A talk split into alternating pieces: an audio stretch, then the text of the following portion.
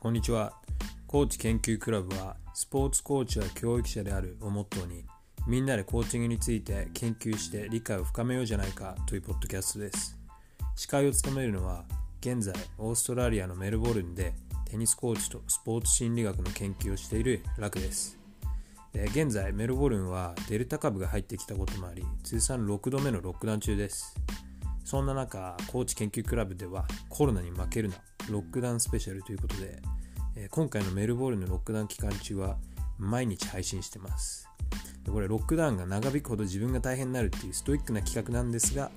頑張って配信していこうと思ってます。はい、というわけで今回も行ってみましょう。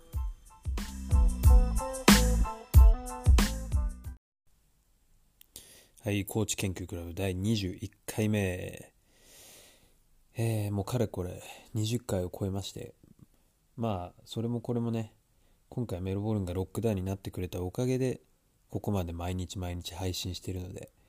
こう、回数を重ねていけてる、経験を詰めてるっていう、ロックダウンから生まれたポジティブですね、これもね。うん。まあ、そんなロックダウン中のメルボルンなんですけど、今日はね、もう、てか、やっぱね、新規の感染者数が、感染者数がなんだかんだ少しずつ増えてるんですよね。で今、メルボルンの外の方にも出ちゃってて、あちょっとまずいなと。で、今日発表があって、あの、保育園もね、あの、ロックダウンの対象になったんで、保育園も閉めることになったりだとか、うん。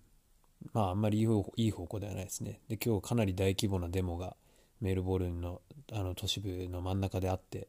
ちょっと暴力的な感じになっちゃったみたいで、あの警察官の方々も6人だか7人だか病院に運ばれたりだとかね、かなり200人ぐらい捕まったみたいなんですけど、とまあはい。そんな感じでちょっと今あのかなりロックダウンに反対する感情が高まってる人たちも相当いるみたいですね。はい。でも結局そういうデモをやっちゃうとまたロックダウンが伸びちゃうんだろうなとか思いながら僕はテレビで見てたんですけどね。はい。まあ、そんなねちょっと楽しくないことが多いロックダウンの中で今回話すのは楽しいってなんだろうっていうことです。まあこれはね、ずっとコーチとして考えてたことで、というかもうほんと永遠の質問なんですけど、一体楽しいってのは何なのよっていうのはね、かなりよく常日頃考えるようにしてるんですけどね。うん。まあよく聞くじゃないですか。ただ楽しいだけじゃダメじゃない。とか。これまあ僕も言ったことあるんですけどね。あのなんか、あのー、結構昔ですけど、そう。ちょっとこうなんだろうね。あの、ふざけちゃったことだとか。そういう子に対して、いや、楽しい、楽しいことだけやりに来てんの？みたいなのとかね、楽しいだけじゃダメなんじゃないの？とかね、結構言いがちじゃないですか。でもそのスポーツにとっての、スポーツにおいての楽しいって何なんですかね？はい。っていうことを、まあちょっとね、そう、よくよくいろいろ考えるんですよ。で、まあこれはなかなか、これもまたね、あの、なかなか答えを探すのは難しいんですけども、ただ、えー、それも一応研究されてて面白いことに、はい、あの一体スポーツの楽しいって何だろうっていうのの、えー、研究が2015年から2015年にされてたのかな。で、はい、2015年から、えー、2020年にかけてその論文が発表されてて。で、まあ、これはねあのサッカーのチームでやっててで結構な人数、えー、インタビューされてたんですけどインタビューだったかアンケートだったかな、はい、面白いのがやっぱ子供とあとコーチと親御さんにも全員に聞いてるんですよ。スポーツの楽しいって何ですかっていうの。その人たちが思う楽しいって何だろう。でそれをまとめて、えー、ランキング形式にしてくれてるんですよね。でそのランキングごとに、えー、まあ、項目になっててね。でその中にまたこう小さい項目があるって感じなんですね。はい。で、これをね、あのファンマップって名付けて出してるんですけど、で、まあ、何ですかね、基本的に多分、楽しい、子供たちがスポーツ楽しんでるって思うとこうキャッキャしてたり、笑ってて、で、あの、よくこう、コーチだとか親が言う楽しいだけじゃダメなんじゃないのっていうのは、こう、やっぱりそういうキャッキャ感だと思うんですよ。うん。でも、まあ、この研究結果から出てるのを見ると別にねそのキャッキャふざけてるのが楽しいわけじゃないんですよね。それはね大人も子供も共通みたいでそふざけてるっていうのは楽しくない。別に楽しいのうちに入ってないんですよ。このランキングだけ見ると。うん。あの一番最初1位。このランキングファンマップの中の一番楽しいよっていう1位があの頑張ることなんです。そう1位が頑張ること。2位がえっとねポジティブなチームのダイナミックだ。これはまサッカーのやつだったんですけど、まあ、例えば個人スポーツで言えばそのレッスン内とかのあの人間関係とかですよね。友達ができてたりだとかそこがいい良好な関係にあること。で3番目がポジティブなコーチング、まあ、これはまあポジティブなコーチングなんでコーチがちゃんとこう敬意を払ってくれたりだとか自分のことをきちんと思いやってくれたりだとか分かってくれたりだとかそれこそ自分の例えば子供からしてみれば自分の楽しいっていうものをちゃんと分かってくれるコーチだとかね。で、まあ、4番目が、えー、その学習するのと、まあ、上達していくこと、まあ、チャレンジがあって自分で考えて上手くなっていくってこと。で、まあ、あとはゲームをやる。あの5番目がゲームをやること。例えばまあゲームって言えばこれも簡単に言えばもうあのちゃんとそのスポーツをの試合をやるってことですよね。ゲームをするっていうのは。そう。で6番目が練習することがまず楽しいと。で7番目が友達がいること。で8番目が、えー、精神的な面でのがポジティブ。で9番目が、えー、試合中のサポート。10番目がチームでの、えー、ルーティーンとかそういうのがあるってこと。で11番目がま道具だとかこう服装だとかっていうそういうものがいいものを持ってたりだとかっていうのが楽しいらしいです。ただやっぱこれ面白いのが一番やっぱりあの、子供も大人もコーチも共通してあこれがスポーツで楽しいっていうのがやっぱり一生懸命やるってことはこれはまたいいですよね。そう。やっぱり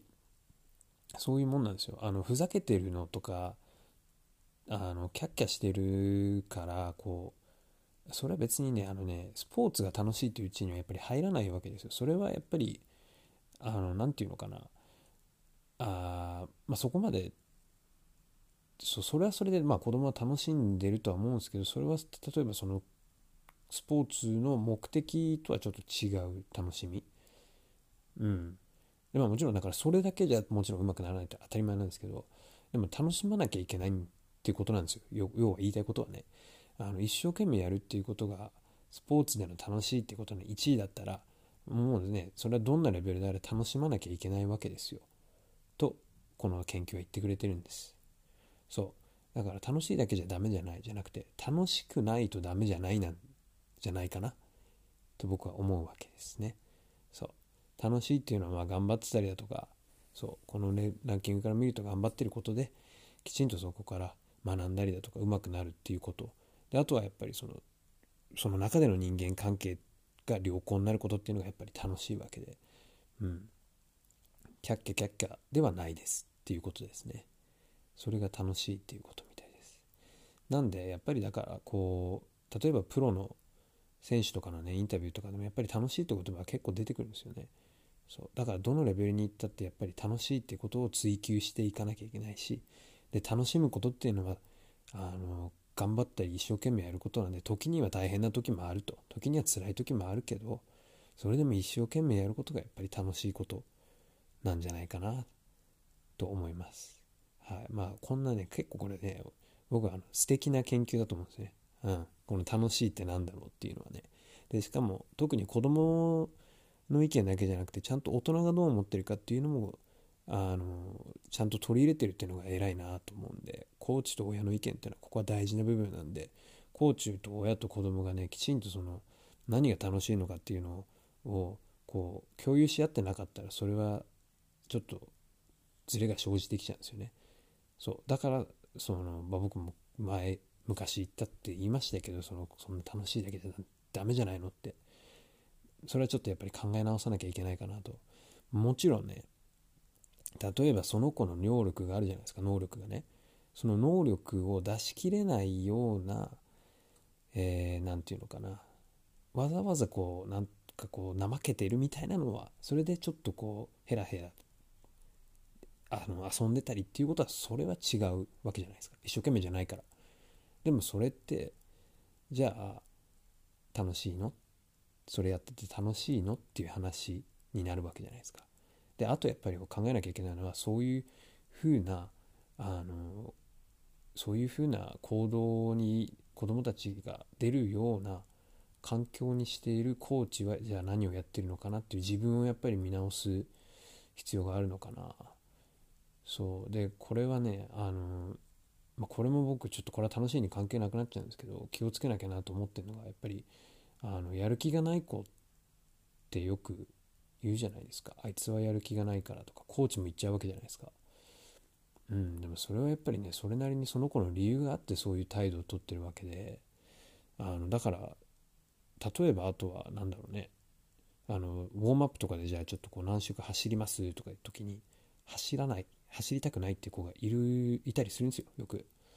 うん。でなんか前だったら僕もこう走れ走れみたいな言ってたんですけど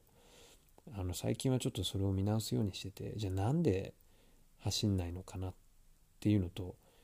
なんあの自分がじゃあそうやってじゃあこう走りたくないっていう状況まで持ってってる自分はじゃあそれは正しいことをしてるのかっていうところから見直さなきゃいけないのかなっていうことをちょっと最近思い始めて、うん、だって走りたくないっていうっていうことはまあそれなりの理由があるわけでだからそこは聞くべきなんじゃないかなとただ単にみんながやってっからお前も走れって言ってたらその子は絶対走らないですからね。うん。真面目にやれって言ってるだけじゃ絶対にやらないですから。それはきちんとそれなりの理由があってでしかもあのこれはコーチ側からの話とすればあそこそういう行動に出させちゃってるあの環境を作ってるって可能性があるわけなんでこちら側が。そこはやっぱりしっかり見直していかないといけないのかなと思います。そうだからまあその楽しいって何だろうっていうのをきちんと選手に子供たちに伝える。それは頑張ることなんだよとかそれはいいといいチームメイトを持つことなんだよとか。うん。あのそこの共通理解がすごく大事なのかなと。それがやっぱりねあの楽しいってことなんだなと。だから楽しいってことを突き詰めていく必要があるなと思ってるわけです。はい。まあ今日はそんなね最初はコロナの楽しくない話からこうスポーツは楽しいってなんだろうっていう話でした。まあ今日はそんな感じでこの辺で。はい。またじゃあ次回もよろしくお願いします。